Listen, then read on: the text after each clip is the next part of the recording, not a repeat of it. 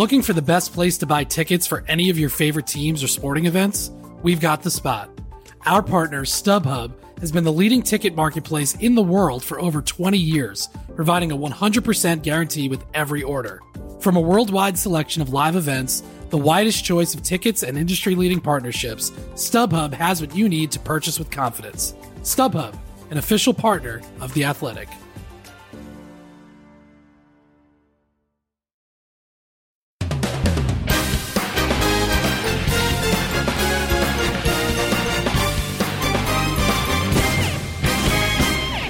Welcome to the Audible. I'm Stewart Mandel, joined by Bruce Feldman. We're going to talk a little college football as always, but Bruce, uh, I just wanted to say real quick thank you to everybody who gave us kind words about the podcast we did last week about the ESPN layoffs. If you haven't heard that yet, uh, go find it on our Apple Podcast feed or Google Play or wherever you get your podcasts. It says ESPN layoffs right in the title. It was kind of depressing, honestly, but we've heard a lot of people say they appreciated that conversation. Yeah, and look, I think it's it's really beyond just ESPN. I think it's kind of an industry wide thing. So uh, again, I would like to be more optimistic about it, but I think there's a lot of things in, in the job world that sometimes feel like they're trending in that direction. So, but uh, moving along, this is the first podcast we've we've done since the end of the NFL draft, which is really finished up over the weekend. Uh, before we get into some larger topics in that, there was one thing that that kind of struck me as we should talk about this. So you and I both agreed Deshaun Watson was the best uh, quarterback in college football last year, right? Even though we didn't vote for him for the Heisman. Uh, fair to say, after him leading Clemson to a national title. Yeah, and in fact, I don't, I can't remember a situation where college writers were more united in in defense of a college prospect. Right. So um, our uh, our our friend Barrett Sallee, who's been a guest on this podcast, I saw he had tweeted out early this morning uh, a reminder that we live in a world where a group of professional football scouts willingly took Mitchell Trubisky over Deshaun Watson. Now, while I would tend to agree with him, I do keep in mind that like these those guys who do it, and it's not just a professional scouts. It's because a lot of times scouts aren't the ones who make the who are the decision maker, and there it could be a uh, it could be a it's a GM usually, but What's the reality that those guys whose livelihoods are tied into it actually know more about their game than we do?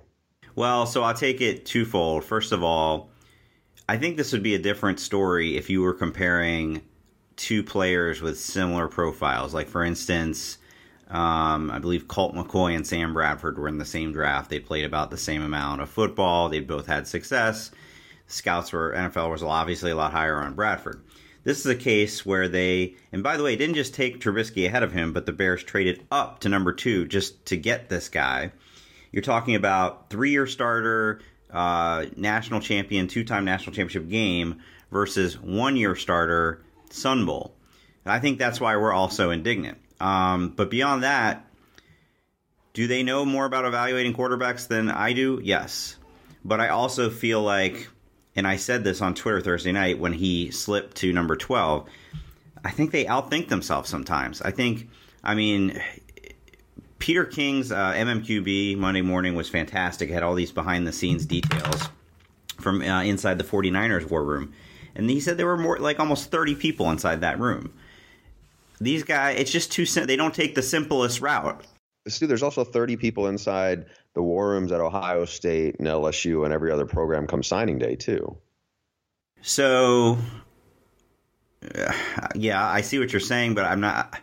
Are all those people involved in every little decision along the way of the recruiting pro? pro like every any scholarship player that Ohio State offers, no, are there 30 different people weighing in?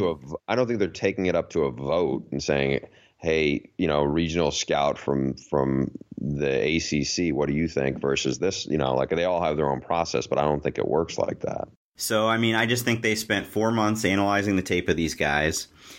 The easy route would have been, well, Deshaun Watson, national champ, Heisman runner up, we're taking him. The will look like geniuses route is taking the guy from UNC who played one year but who looks great on physically we're going to trade up. He's going to become our franchise quarterback, and we're going to look like heroes. And I just think they outsmart themselves sometimes in an attempt to be you know, because like kind of like we're saying, right? Like you and I, they could have, they don't have to pay anybody. They could just ask us, who would you take, and we'd say Deshaun Watson. These guys, God knows how many millions of dollars they invested in the scouting process to be able to say, we did all our homework, and we feel very confident saying Trubisky is better than Watson. Yeah, I, I think having said that, though, there's a lot of times we would be wrong. I mean, I think most fan, a lot of fans would have, or a lot of college football media would have said Vince Young, right? A lot of them would have said Tim Tebow. I was very high on our guy Matt Leinart.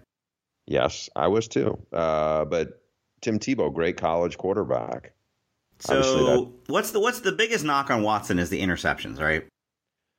Yes, they don't trust his his accuracy downfield. Well, it's funny that I've become to his defense like this because, as you know, I was down on him all of last regular season because of the interceptions. And I've said it on here several times. I just kind of did a reversal once we got to the playoffs and I started to understand their offense better and the fact that they had Mike Williams and they had uh, Artavis Scott and all these guys and they could just Deon Cain, and they could just Jordan take chances. yeah. yeah. I think um, th- I don't know. You know, I you can tell me who who Watson gets compared to the most in terms of like physical mold, but in terms of profile, it reminds me a little bit of Matt Ryan. Matt Ryan came out of BC, and he had he's kind of similar, like a lot of interceptions. But he didn't uh, have Matt Ryan didn't have, have the kind of athletes around him that that uh, Deshaun. Well, he also and he also didn't lead his team to the national championship, so um, to me, that at the time seemed questionable. I remember questioning why do they consider him this good, and then he obviously lived up to it. So I, I don't know. To me, the the greater success of his profile. Now I'll tell you what, the one Trubisky Watson, we've been conditioned to that debate for months. The fact that Patrick Mahomes, who you at one point on this podcast said that you had a QB coach in the NFL tell yeah. you he was undraftable undraftable. No, number he would 10. not be a starting quarterback. That he would not take him as a didn't see him as a as a quarterback in the NFL. Number ten in the entire draft, ahead of Watson. To me, that's that's much that's even riskier. Uh, why is he? I'm not saying you shouldn't ever take an air raid quarterback, but why is he the exception to Graham Harrell and eight gazillion other guys who come out of the system. He has a way bigger arm than Graham Harrell does. He has a tremendous. He's.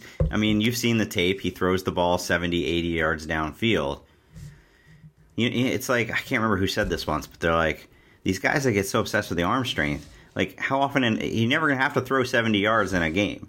You know, most. No, but I don't the, think it's. I don't think it's that throw, Stu, that necessarily is the one that that the NFL scouts look at. It's the throws like it's the deep out and how how slow the ball gets out of his arm or not, how much juice there is in his arm. And that was the thing I had heard about uh, Nate Peterman. They didn't think he had enough juice to drive the ball where he was they thought he was really smart and that he could play in the NFL.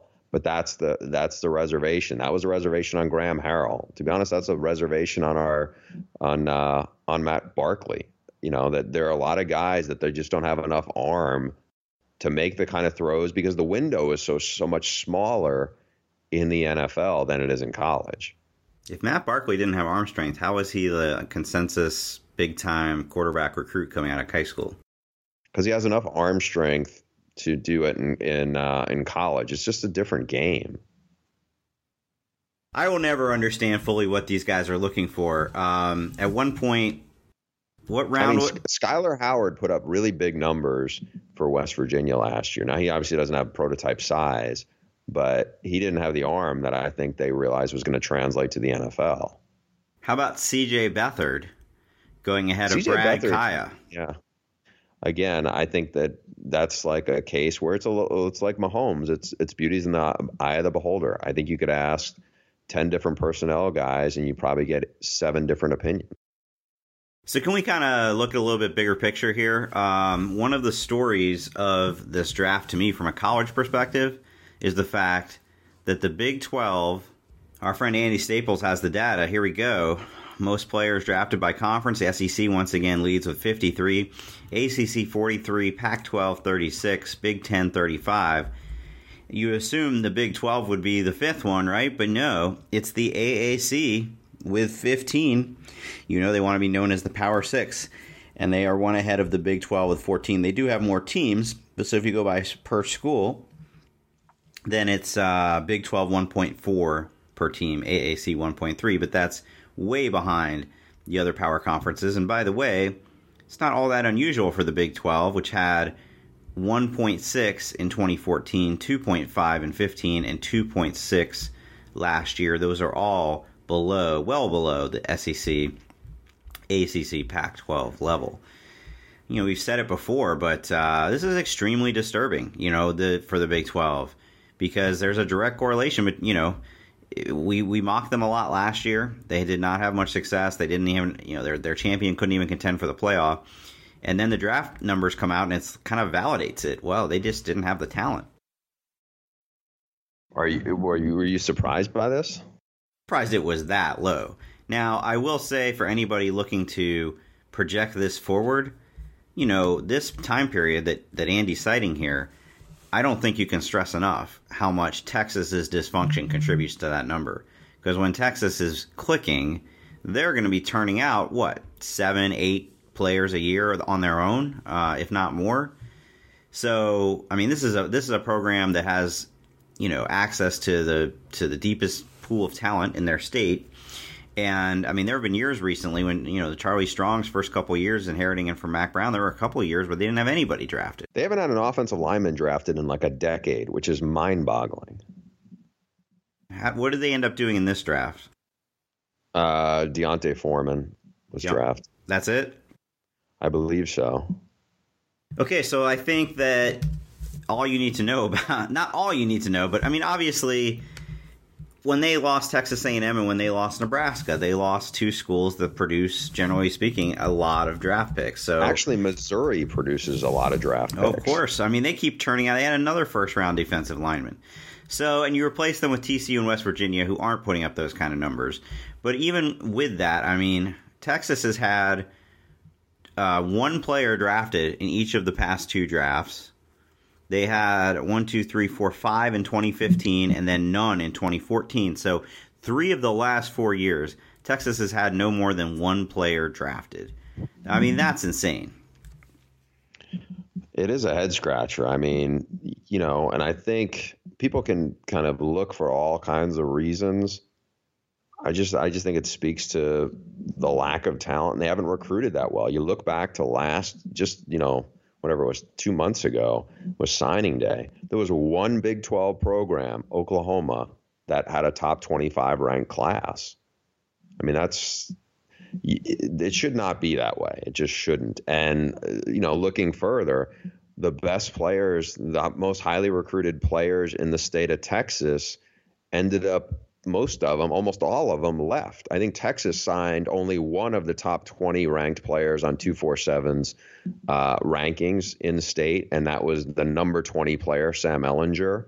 More than that, in this draft, and this is about the Big 12 we're talking about, four of the top 10 players were Texans. Three are from the DFW areas, and none of them went to Texas. The only one who went into the Big 12 was the 10th pick overall, the aforementioned Pat Mahomes. So I think that's a the huge role in it. They're not getting the best players in the state of Texas. And of course, one of the main reasons the AAC had more picks was because Houston had a whole bunch of them. Yeah, big shout out to Tony Levine because I think he had six of his guys that he recruited in those three years have ended up getting drafted. Well, I was just going to say the guy who coached them the last two years is now the coach at Texas. What about this observation from Andy? See how you agree. See if you agree. Uh, what don't NFL teams like about the Big 12? Only the offenses and the defenses. Going to last season, the air raid and Art Briles offenses had proliferated so thoroughly that many NFL coaches and scouts viewed the Big 12 as a league playing an entirely different sport.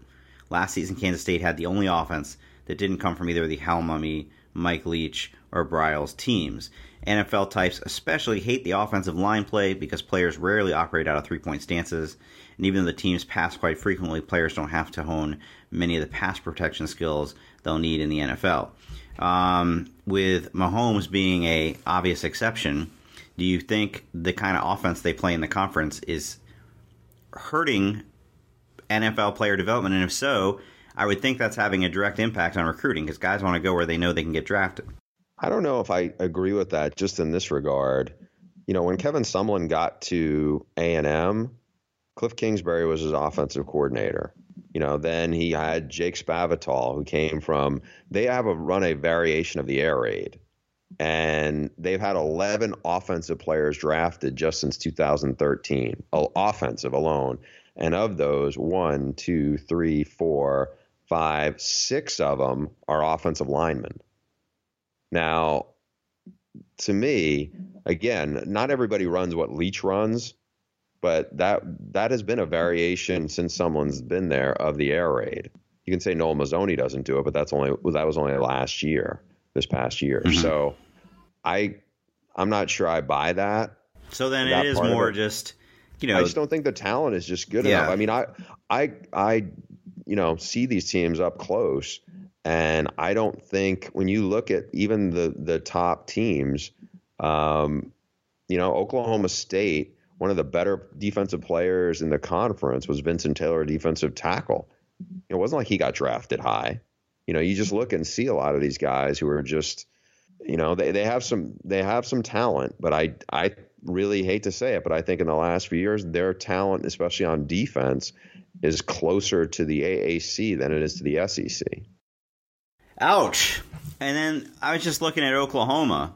Now, they're the two time defending conference champ. I believe they've only lost one conference game in the last two years. And they've had guys drafted, but I want to just compare here, okay? Peak Bob Stoops, 2010. You had Sam Bradford, Gerald McCoy, Trent Williams, Jermaine Gresham all go in the first round.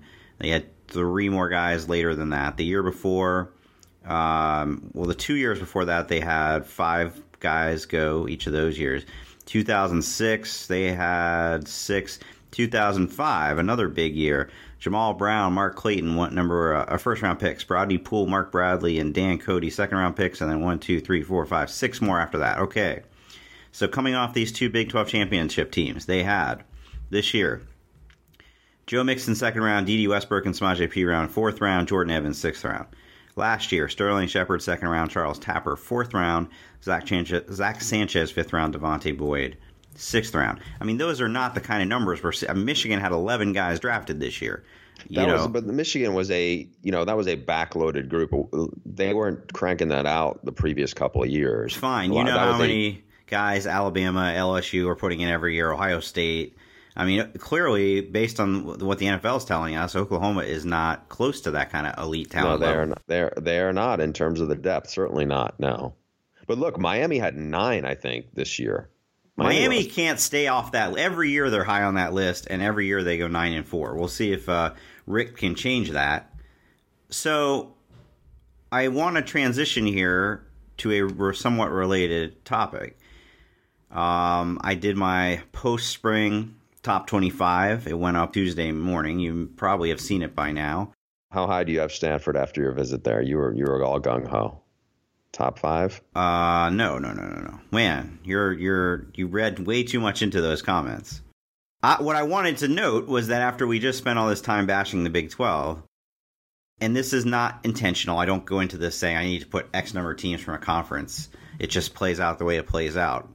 Oklahoma 8th, Oklahoma State 10th, Kansas State 14th, West Virginia 15th. That's four Big 12 teams in the top 15, and I got Texas further down the list. So it may be that, you know, I haven't necessarily studied the draft prospects of these teams, but it may be that it was just a case of a lot of young teams.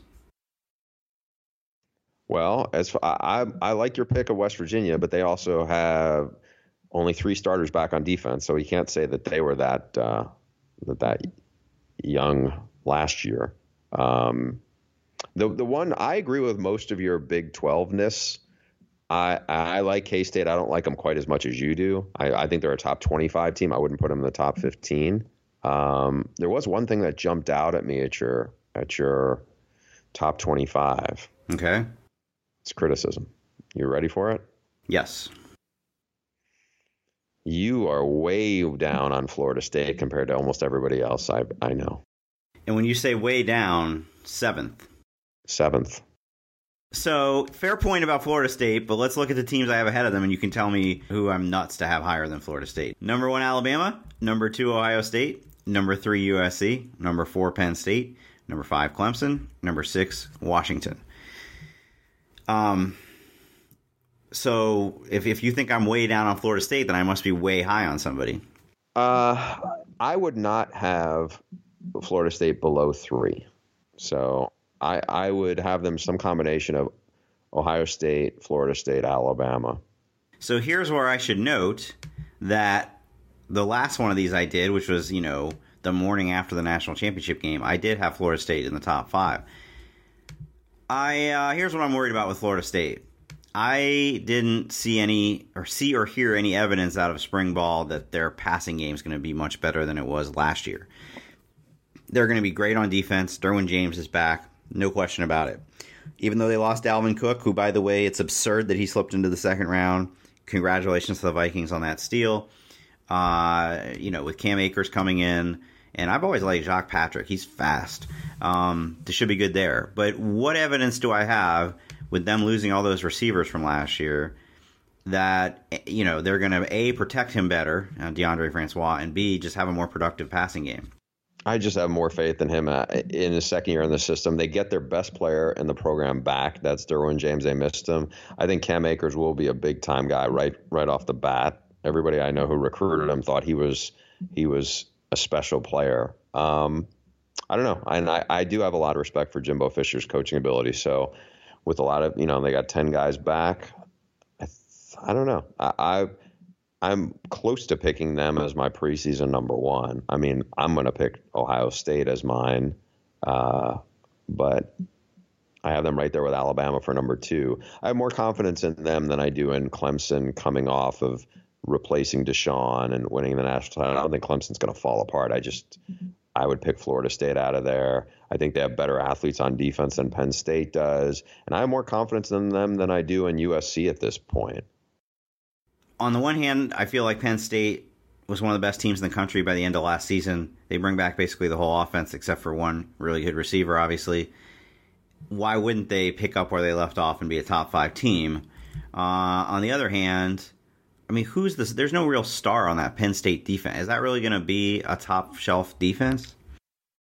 No, I'm, I'm not sure it will be. But having said that, I, I, mean, this is. I mean, I think they're like a somewhere around seven or eight or nine, something like that, because I think their offense is as good as anybody, and I think their defense is is pretty good. And to me, when you're in when you're in a very good division, which they are in, I think that makes them, you know, probably number seven or eight. Curious your thoughts on the SEC teams in here because uh, that was, you know, going into it, I actually had no idea who will end up being my second, third, fourth highest, etc. SEC teams. Obviously Alabama, but then Auburn was the only one other one I had in the top ten at number nine. Jarrett Stidham, a big part of that, obviously. Georgia at number twelve. Then you got to go down to Florida at seventeen. LSU at nineteen. That's about it.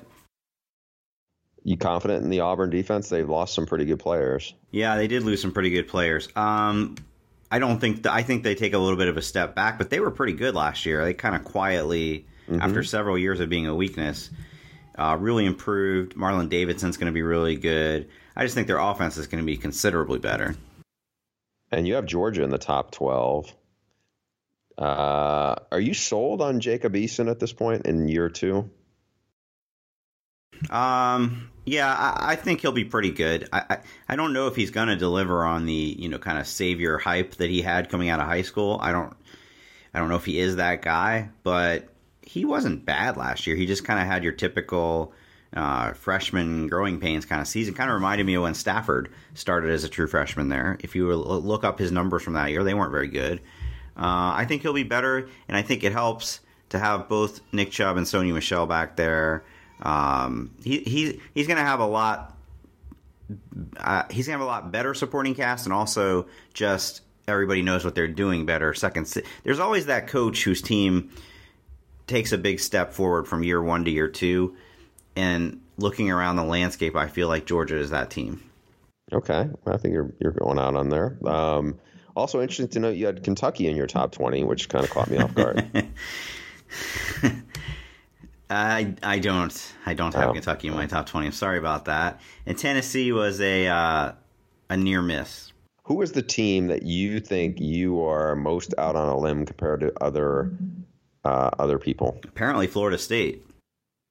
Yeah, I would say on that. Yes, I would agree. No, with you. um, I'm very as you you know you said You're bullish on K State. I think K-State, you know yeah. Wisconsin. I would not have had them that high, but I would not have had them do the things they did last year. So I kind feel of like, feel I like in these early top 25s there's no i mean we know that some teams that were really good last year are going to tank and vice versa that happens i don't know that i'm ready to make those kind of predictions yet i'm not straying that far from would I be crazy to predict Nebraska to win that division this this time? no i don't think so um, I think Tanner Lee will be a big upgrade from what they had at quarterback. So I am, I'm, I don't know. I'm going to go that. I'm going to. I think I'm going in that direction.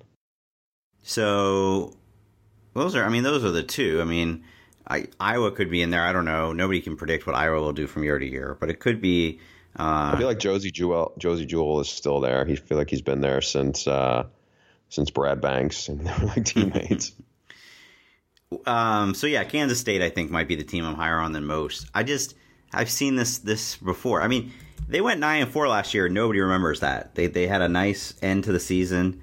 Um, they finished nine and four, and Jesse Ertz, the 18 starters back. Jesse Ertz, like these, this reminds me of some of his better teams where he's got a he needs to have a quarterback coming back. That's generally when they do their best. And then I don't know they they kind of made it to nine and four last year a little bit of smoke and mirrors. I think they'll actually be a really good team this year. I don't disagree with you. I'm just. I, I think they're a top 25 team. I'm just not quite. I, you know, when I look at your math, I I don't know if you can have a Big 12 with four top 20, four top 15 teams in it. Didn't that just happen? Uh, Did it? yeah, two years ago we had that the season where the Baylor, Oklahoma, Oklahoma State, Baylor, and, and TCU. TCU ended up not finishing that high, I don't think, but they went through that round robin where they were all in the top 15 because they all didn't play each other till the end of the year. Yeah, I'm just saying uh, they don't they don't end up that way. They may get bunched at that point, but Well, these are not predictions. These are early May. Here's where things stand coming off that's spring your ball. cop out thing, huh? I'll do predictions in August like everybody else. Um, but you know, this this is not the time for that. okay. Okay. Uh, it dawned on me, Stu. This week are the big conference meetings out in Arizona. Pac-12, Big 12. This year the Big 10 is out there. The We'll be there. And we will be there. Um, By the way, have you seen the forecast for Phoenix this week? no. It's by the time we leave there, we will see triple digits. Okay. All right. Well, that's not going to shock me. Um, so what I was going to say is how crazy a difference it is a year ago. You remember a year ago at this time that you know Art Briles was still the head coach at Baylor? Yeah, I'll, believe me, I remember vividly him, um, you know, kind of like just like business as usual, coming in and out of the meetings. And I remember saying somebody, one of the reporters, because the way it works is, I don't know, it's usually maybe in the neighborhood of ten reporters. Um, although, Last year there was more because the Big 12 had its yeah, know, so there were more there than talk. usual, especially from the Big Twelve. You're right. Just kind of milling around, and then if you know the coaches, they'll say hi on, and they're way in and out of the meetings. And I remember somebody saying like, "Do you feel kind of dirty now about Baylor and the coaching staff?" And we're like, "Yeah, you know, we do." And then Briles comes out of the meeting, and there's kind of a scrum around him. And I just remember like, this is so awkward. I'd already written my first really critical column. I'm thinking, mm-hmm. but we didn't have. I mean, I remember on this podcast debating and debating whether or not they would fire him. I thought, no way. You thought, you, you know, you had a feeling they would. I just remember right up until the day it happened thinking they're never going to fire him. So we didn't really have any hunch that that was a possibility at that time, and clearly he didn't either. And it was just kind of a business as usual chat, other than, I believe, you asked the one. It was about Shawn Oakman. I don't That's right. exactly remember what it was, and it was one of those where I was, you know, I was curious as to which way. Okay, was that going to be the question? Then other people are going to kind of go in that direction because honestly, Art Briles was more engaged. Like for for people just curious about this sort of thing, the Pac-12 coaches are way more receptive to talking at these things than the than their Big 12 counterparts. I mean, short of Gary Patterson, you know, even the guys who are pretty friendly, the Dana Holgorsens, they kind of go on their way. And I think it, you know, Mike Gundy's probably the on the farthest end of the spectrum. He's like, you know, it's almost like the person who's like just walked out of a courthouse. You know, he does not want to be seen talking to you. But there must be some sort of mem- like before they break from the meeting, somebody must say like, okay, there's a bunch of reporters waiting outside. Don't talk to them because I mean, some of those guys just just like could not try to get past us faster. Yeah, and we're not know. like there to do anything scandalous. It's just like this laid back, you know, vibe. Like, hey, you know, how's your team looking? Blah blah blah. But no, they. You're right. It couldn't be more different between them and the Pac-12. And I'll be interested to see this year with the Big Ten, first time they've brought their football coaches to this, um, how media friendly they are. Well, you know, if Pat Fitz starts blowing people off and and uh, PJ Fleck starts elbowing people out of the way, then they're taking their cues from the Big Twelve. Yeah. Um, PJ will probably be a popular guy there.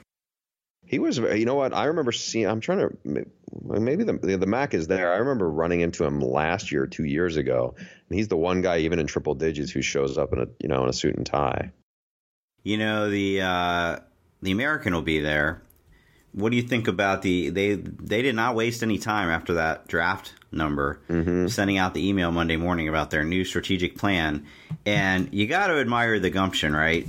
Uh, they've been saying for I don't know about a year now that they you know would like us to start referring to it as the Power Six, and you think you know okay, haha. But in this press release, it's as if that's already happened. This press release says. Um, American Athletic Conference Commissioner Mike Aresco today released the conference's strategic plan, which focuses on providing students at its member institutions with the highest quality academic, athletic, and personal experience competing in a Power Six conference. They just use that term as if it's industry standard. Hey, you know what? You get the shine after being the fifth team in the uh, in the draft pool. Well, do you think that's realistic? Do you think they will ever be viewed as one of the six? No. I don't No. either. I don't think so. No, because they do have good teams at the top of that conference. I mean, there's no question about it. But there's just the second half of the conference, maybe even if you start even higher than that, doesn't resemble a power conference in any way. and yeah, and what you're talking about, or what we're talking about, and what a lot of people are conditioned to think of is meritocracy. And I don't think the people who are the decision makers, who have the access and the power, are all on board for a meritocracy at this point. Well, you know, it's funny because in the BCS, which part of the BCS, I mean, there are many reasons for the demise of the BCS, but one of them was the pressure they felt from the Utah Attorney General and others about the access or, or limited access to the schools from those conferences. Well, they actually had a mathematical formula in place that if a conference in the Mountain West came close, performed at a certain level over, I think, a three year period, then they would become uh, an automatic qualifier. Not, no such thing exists in the playoff because, and this is a little kind of clunky to explain, but there's no unified contract. So in the BCS, there was, uh, you know, these six conferences that were referred to as automatic qualifiers, right? In the playoff system, it's not, there is no such thing. It's just that the ACC has a contract with the Orange Bowl, and the Big Ten and the Pac 12 have a contract with the Rose Bowl, etc. So the only way they could kind of crack that is if a bowl voluntarily, willingly said, we'd like to do that with you guys, like the Peach Bowl. We we don't have a conference with, aligned with us right now, so we'd like to sign you guys up. And I just don't see that happening because they don't have big brand name programs, Yeah, right? they don't have the impetus to do it. So I don't know. It's just kind of a shrug your shoulders at it reality. It's unfortunate, but it's just kind of that's the way it is now. Now, would you say? Well, you did kind of say this already i- i- with the Big Twelve, but would you say the American is closer to the Power Five than the other Group of Five uh, conferences? It was last year. I, Mountain West has some good football players in it. I think it is cyclical. It is You know. cyclical because what you just said. But this year they only had eight guys picked, and they were all pretty far down the list. Right. Okay, so seeing as we're going to be in the same place, which happens so infrequently now, we should probably do a podcast from Phoenix. Who would you most like to have as a guest on the podcast? Harbaugh. Well, Did not there. That's a good hesitate, right? No. Big Ten coaches are coming. I assume he'll be there, fresh off his vacation in Rome. So, of course, and I'm sure he'll be happy to do that. Okay, who would be the second and third choices if we can't get Harbaugh? Um, Leach is always a good conversation. I'm sure that would be a very entertaining podcast. Mm, No, I don't, I too don't too know. rambly. Yeah, I don't know. Maybe, maybe not. Okay, what about He P- would not be my second or third. who's your second and third? Uh, who would be my second? Is and third? PJ Fleck one of them? You know, we could add PJ Fleck on. I think we probably should. That's a you know, Don't make any promises we can't keep. I think we could get that one. Okay. You know, who I would like to get, and he was a great guest. I had him on at my like I think I did like four podcasts when I was at CBS, but one of them was Mike Gundy, and he was actually a very good podcast guest. Oh, But I'm sure the- he would be a good podcast. he guest. is the like least likely guy to stop at this thing. though. Well, we could just chase him all the way to the pool. we have a better chance of like of like cutting his hair while he's walking as opposed to like asking him to, to Oh, stop. that's a good point. This is this is actually going to be my first time seeing the mullet up close. Assuming he comes anywhere close to us, you won't see it up close. um, I'll see. I'll see it in person. I don't know how close I'll be, but um, yeah, that that could be one of the highlights of the week. You know how different the technology is. Remember a couple of years ago, you were all gung ho on Periscope and doing it from there, and now you're not going to touch it. No, I might if people want. People want. I did a couple periscopes during the first round of the draft that did pretty well. Um, we could do we could do a periscope. We could do Facebook Live. You know, we spend we have a lot of idle time there while these guys are in meetings. We should probably do that too. All right. Well, hopefully we'll have some surprise guests for you guys. That's the key word there, surprise, because it's going to be a surprise to us too who it's going to end up being. As always, if you enjoy the Audible, please subscribe on Apple Podcasts, Google Play, Stitcher, wherever you get your podcasts, and take the time to leave a five star rating if you get a chance. It helps get the word out. We'll see you next time.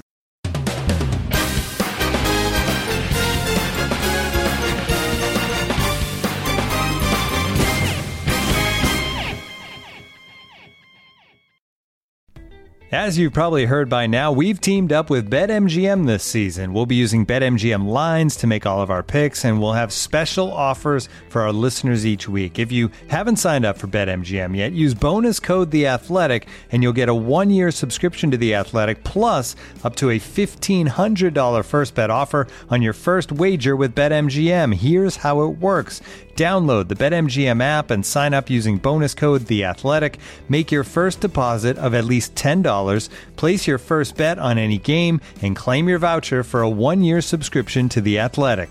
See BetMGM.com for terms. U.S. promotional offers not available in D.C., Mississippi, New York, Nevada, Ontario, or Puerto Rico. Gambling problem? Call 1 800 Gambler. Available in the U.S. Call 877 8 HOPE NY or text HOPE NY 467 369 in New York. Call 1 800 NEXT STEP in Arizona. 1 800 327 5050 in Massachusetts. 1 800 BETS OFF in Iowa. 1 800 270 7117 for confidential help in Michigan. 1 800 981 0023 in Puerto Rico. First bet offer for new customers only in partnership with Kansas Crossing Casino and Hotel.